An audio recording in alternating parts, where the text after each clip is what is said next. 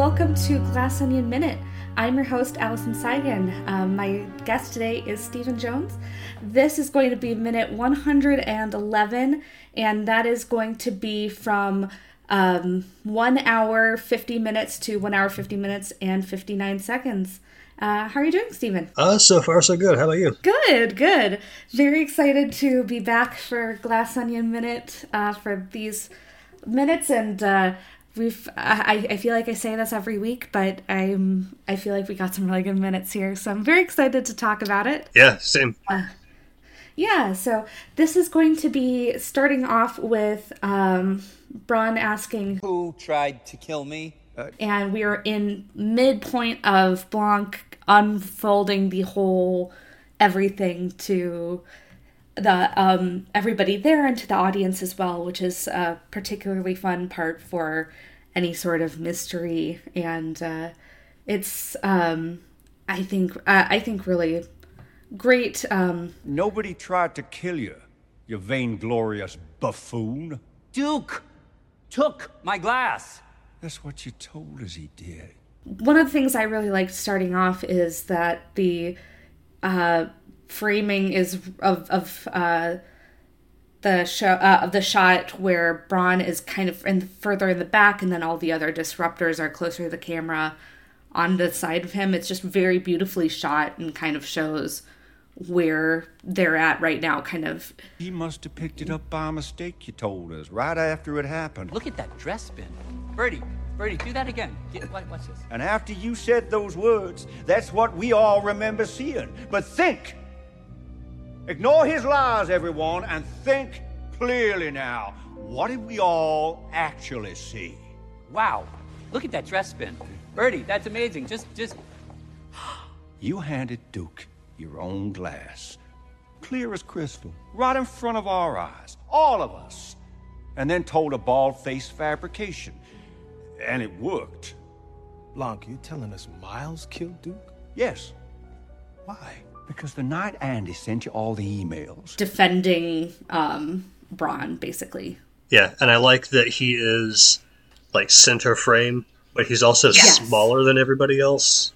Yes. Like the the the whole like like his whole deal for this part seems to be him really trying to maintain control and having the the facade of yeah I'm, I'm, I'm still on top of everything, but it's clearly an effort and not a very successful one. So him being like the the the power position in the frame, but the smallest person in the frame, I think, really is a, is a good. Yeah. When Duke got to Andy's house early on his motorcycle, I didn't even think about that, but that's totally right. Where it's you you don't um where it it, it is showing him as being kind of more powerful, but it, they I think do a really good job um, in other frames of showing the importance of characters based off of you know their size or how close they are to the camera. And he's his he looks so small. It's it's it works really well here. Yeah. And his uh almost pouty sort of arms folded like body language. Yeah exactly. It, it's it just shows um yeah he he is still like t- very tenuously uh keeping control, but as we uh, see, there's there's things that we're learning about these about Bron and about this the characters, um, and it, I, as as this minute and then other minutes keep unfolding, which is really cool. Uh, I also uh, just have to call out the uh, the insult, you vain glorious buffoon, because uh, I it's it's such a good Blanchism. it his yeah his his word choice for insulting him and kind of kind of the whole movie is is pretty great. Yeah, it's it's he's very very good at that kind of uh, insult and it's and it's very fun to see where you're just like you know i need to i need to i i don't ever be in a i'm never in a situation where i need to insult somebody that thoroughly but he's he's excellent there um and so the the, the main kind of focus of this uh minute is that we discover that um, Miles directly handed Duke the glass. Uh, and is this something that you noticed earlier in the movie? I, I know that I personally didn't. Uh, so I don't think I noticed it the first time. So the first the first time I saw this was in the the theater when it had its like Mm-hmm. thing around uh almost said New Year's Day. Uh, um, Thanksgiving is the one. Yes. and so I couldn't like, you know, go back and be like, did he hand the thing or did he pick it up? Because I I couldn't quite remember, which is I'm sure exactly what they what they were. Right. But uh, yeah, I I'm pretty sure that the the lie worked on me. It, it totally worked on me too. Um, I didn't notice that, and then it, it I think it really does a great job of showing everything in plain sight, but also having that level of distraction and you being distracted by the same things that um, Miles is distracting everybody else with their. Uh, I was actually um, one of our questions for that we do is if you saw it in theaters, and I did too. Um, but then I, my, uh, I that weekend I was doing something with my parents, and they're like, "We should see a movie," and I was like, "We are going to go see Glass Onion." I wanted to see it again, so um, I, I I watched it and kind of kept a close eye on that and it's it, it, shows him handing it over and it's really i think well done that it, there's so many little details that are very visible um, but that you don't notice until um, it's all pointed out Yeah, and it's also a very innocuous thing two friends might do. So you might see it and be like, "Oh, he hands his glass," and then it just doesn't register that there's anything malicious in it. It's like, "Oh yeah, here, have have, have a drink of my drink." Yeah, right. It, it's like, oh, I, if if if you know, I if I had a friend and they handed me a drink, I wouldn't think of any anything of it, you know, because they might go, oh, this tastes particularly good. Here, have a try. Or um, Miles has a particularly good, uh, like aged scotch or something. I don't know that he's he's having, and that he's like, here, have um, try this out, Duke. Um, so it, it's it's innocuous, but then you see the actual, um, you know, kind of malice for for it there, and it, it, it just works really well, and and you do believe that he set down his drink and that uh, Duke just picked it up by accident, but then you see kind of both versions, and I think it works really well. You know, usually for this podcast, we kind of focus on a um, a specific minute for editing, but I feel like these five minutes we're talking about this week are all really well edited, where they go kind of back and forth uh, from various time frames, but it doesn't very kind of unobtrusively as you're thinking of something and kind of following where your thoughts go. In, in a way that's both um, kind of explanatory but doesn't kind of it's it doesn't treat you like you're an idiot i don't think where you're like look you have to, sometimes with like flashbacks it's like oh you don't remember this but these are things that you did see that you would very noticeably not remember. Yeah so this is um yeah this is particularly fun. And then the, uh the minute is pretty um uh, uh much ending when they say you're telling us miles killed duke and uh, blanc is like yep. And it ends with duke going to andy's house on the motorcycle. And I, I yeah this is just a very fun minute to um you know just just for editing cinematography everything it's all kind of coming together here for uh, as things come come together basically. Yeah, and uh, a thing I noticed uh, with the I don't know how much the the previous Knives Out podcast gets talked about on this one, but uh, a thing I noticed when I when I did my block episodes on that one and watching these clips as well, uh, there's a good sort of uh, story development pace where it seems like at the end of every one of these minutes there's you know the start of the next development or a turn of some sort. Yeah, I, I, I, I think I mentioned that in one of my earlier episodes, maybe, or at least I was thinking about it, where I feel like every minute kind of ends on something uh, revelatory, uh, either if it's small or big. But the, I, I've, I've mentioned, like I said, I've mentioned this in my other episodes, but the this film is just so rich that every minute it, it is really truly worthy of a minute by minute podcast because just so much happens all the time in it.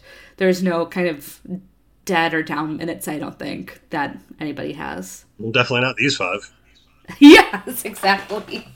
definitely not these five. Um, do you have anything particular that you have about these this minute that you'd like to talk about, or? I like uh, going back to uh, the vainglorious buffoon bit, and I'm, I'm, I'm sure it technically started before this this first minute started, but I I like Daniel Craig's performance conveying that he's done with putting up with how much of an idiot. Yeah, he he really does. Uh, well, we'll talk about it later, but we just missed a moment that both of us wanted to talk about. So I think we'll still talk about it in our Friday episode. But it's it's very fun to see how done Blanc is with all of this uh, and uh, kind of uh, placating Bron and treating him like he's not the biggest idiot. Uh, although, although like him specifically pointing at a distraction so that nobody would really pay attention or remember him giving the drink to Duke is not it's not terrible. It's it's it's not the dumbest you could possibly be there. Yeah, he he at least put effort, but even even you know even when you're you're giving him the credit for like the distraction, for example, it's basically hey, look over there. Right. It, that's true. That's true. Uh, I, but I mean, he did take uh, he saw the opportunity of of Birdie doing the twirling, and he just goes. and you're you're right. He does just basically go, "Hey, look at everybody! Look at what Birdie is doing." When it's like, yeah, you know, she's she's a grown woman twirling her dress. So you don't need to necessarily. It's not something that's like you need to necessarily look at. But oh my god, um, I just realized that he's saying, "Keep your eye on the birdie." oh my god! Of course he is. Uh, oh, good lord. I, I, I, I don't know if that was a deliberate thing. I, I wouldn't be surprised if it were, but I literally did not make that connection until you were saying Birdie there in, in terms of her being a distraction. That's that's hilarious. Yeah, no, I did not put that together. Um, yeah, well, it, there have been so many moments in this uh this movie where you're like it, it's it's just so brilliant but also i don't know if you could necessarily um it, it, very well could have been intentional it's whew. And, yeah so that's that's pretty great uh it's yeah so it's it, it, i think um surprisingly smart but then also when you break it down it you realize yeah bron is is still being bron. Um i think also the thing that is really wonderful about this um these minutes and this one in particular is just how um all the acting talent of everybody realizing what's going on yeah, so you just you see the reactions of all these people, you know, uh, having their mind blown by Blanc, basically. Um, yeah. So it's uh, it, it's it's th- this is really a treat for uh, all. I think all the actors in this movie are perfect and uh, do very well here. Yeah, and and not everybody is even like a uh, whiskey, the actress. I don't know her really from anything. Like I, I checked her IMDb, and like she's been in stuff that I know of, but I th- think this might be the only thing I've seen her in.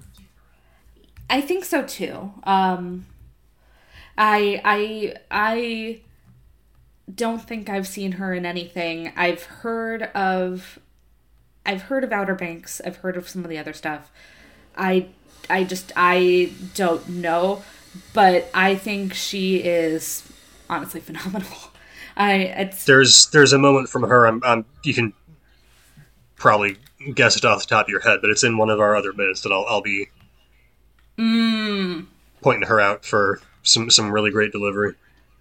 She, yeah, it's I I I think that they have a really great like thought for casting because as we had had with Knives Out and and this there it's an all-star cast but it's not always people that you might expect for an all-star cast I guess. And and but it's all people kind of giving their giving really great performances and um and cast kind of perfectly. So it's uh I, she's fantastic and um And I like that the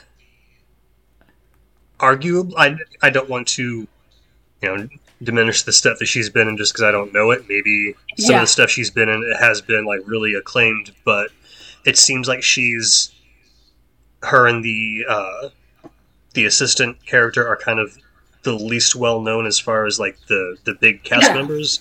And I like that part of her thing is that her character is wanting to use her associations with the other people as a launching point to, to do her own thing. To kind of like, you know, the actress might be getting getting Yeah. bigger stuff out of out of being with other people in such a stacked cast. Right. Yeah, no, that's totally that's totally accurate. And I think um and I, I sure hope so. Uh she's wonderful. Um we'll we'll we'll have a little bit of Peg later. So I I, I love Peg. I love uh Jessica Henwick. So I really hope that both of them have uh big careers after this because they do wonderful stuff work in here. Um, it's not necessarily specific to this minute. Uh, I've been kind of clicking through the the scene, kind of paused and on mute to to remind myself of, of stuff. And one of the freeze frames I'm on is is Blanc with Edward Norton's weird abs painting, like right behind him. Yeah. Yes. Yeah, that and the uh, Oh. and then having the Mona Lisa like visible in the background, kind of the whole time, is a nice uh, plant payoff. Yeah, that's a you know the this this set is really perfect. Uh, but yeah, I, th- I think having the way that those are shot together works really well, especially since uh, Bron has talked so much up about the Mona Lisa and wanting to be have his the level of fame there, but uh, it, it but it, it's just it, it's it's an interesting touch there. There there's so many. I would love to see a heart an art historian go through all the paintings or of and all the art in there because I because I, I think there could even be more than we notice. I mean, the one thing that um other folks have noticed uh, is that there is the uh, Rothko painting that's upside down. Uh, so so it's a it's it's it's which is very funny, but th- it, you just see kind of how much excess and superficiality there is in this entire house. Yeah, definitely. Yeah, and and yeah, like a like a one of those. They have them on like on YouTube. I think a couple different channels do them. The oh, gambling expert goes through poker cheating scenes in movies. I'd like to see like an art curator goes through, you know, scenes with a lot of art in movies and just go through this and pick out Yeah. the, the the crap and the good stuff and how nothing goes together or like stuff does go together or etc. Yeah, it's always interesting when you have people who are very, um, yeah, who are experts who are going over those things, because I I, think that um, it, it it's it's very interesting because it can show where a lot of thought was put and where it wasn't. And I, I one of the things I love so much about Knives Out and Glass Onion, where I love talking about these movies, is that it it does feel like there is so much thought put into every little thing in the movie.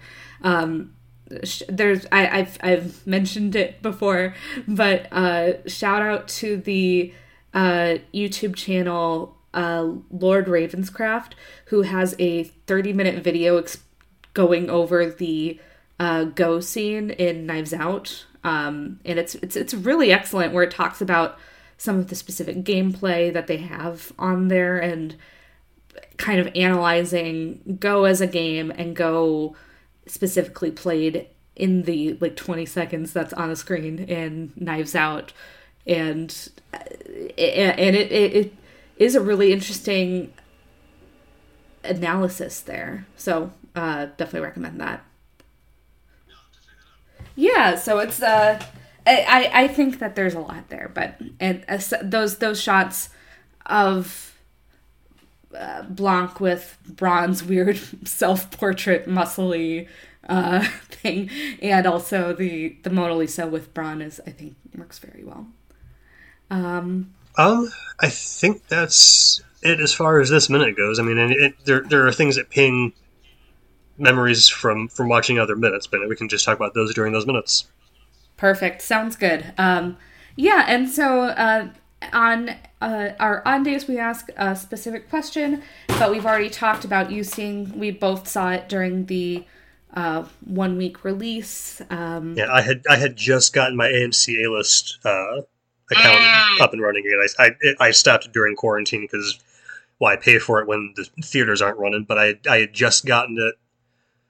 I think a couple months prior because I went to go see Nope, and like right mm-hmm. right before it left, and then kind of kind of kind of similar to to your deal with it with going with your parents. I was going to visit the family for Thanksgiving. I was like, sometimes we go see a movie while I'm in town, and if we want to do that, Knives Out or yeah, Glass Onion's going to be, you know, showing in theaters for that week. But I wasn't sure, so I used my AMC thing to get a get a just in case ticket for like that that last Monday that was going to be out, and that's when it, when that- when I ended up going to see it.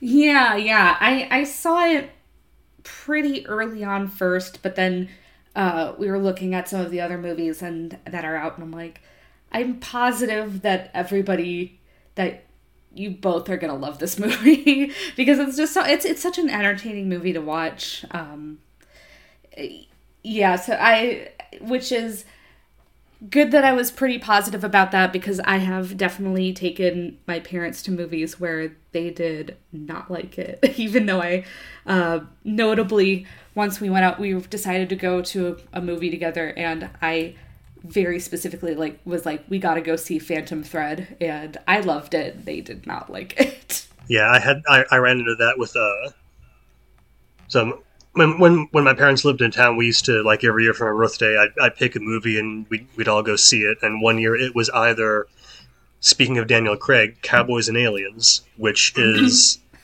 a big dumb fun sci-fi action movie. Which is Right. def- definite, you know, I, I enjoy those as well, but it's definitely my dad's taste. Or Terrence Malick's The Tree of Life, mm.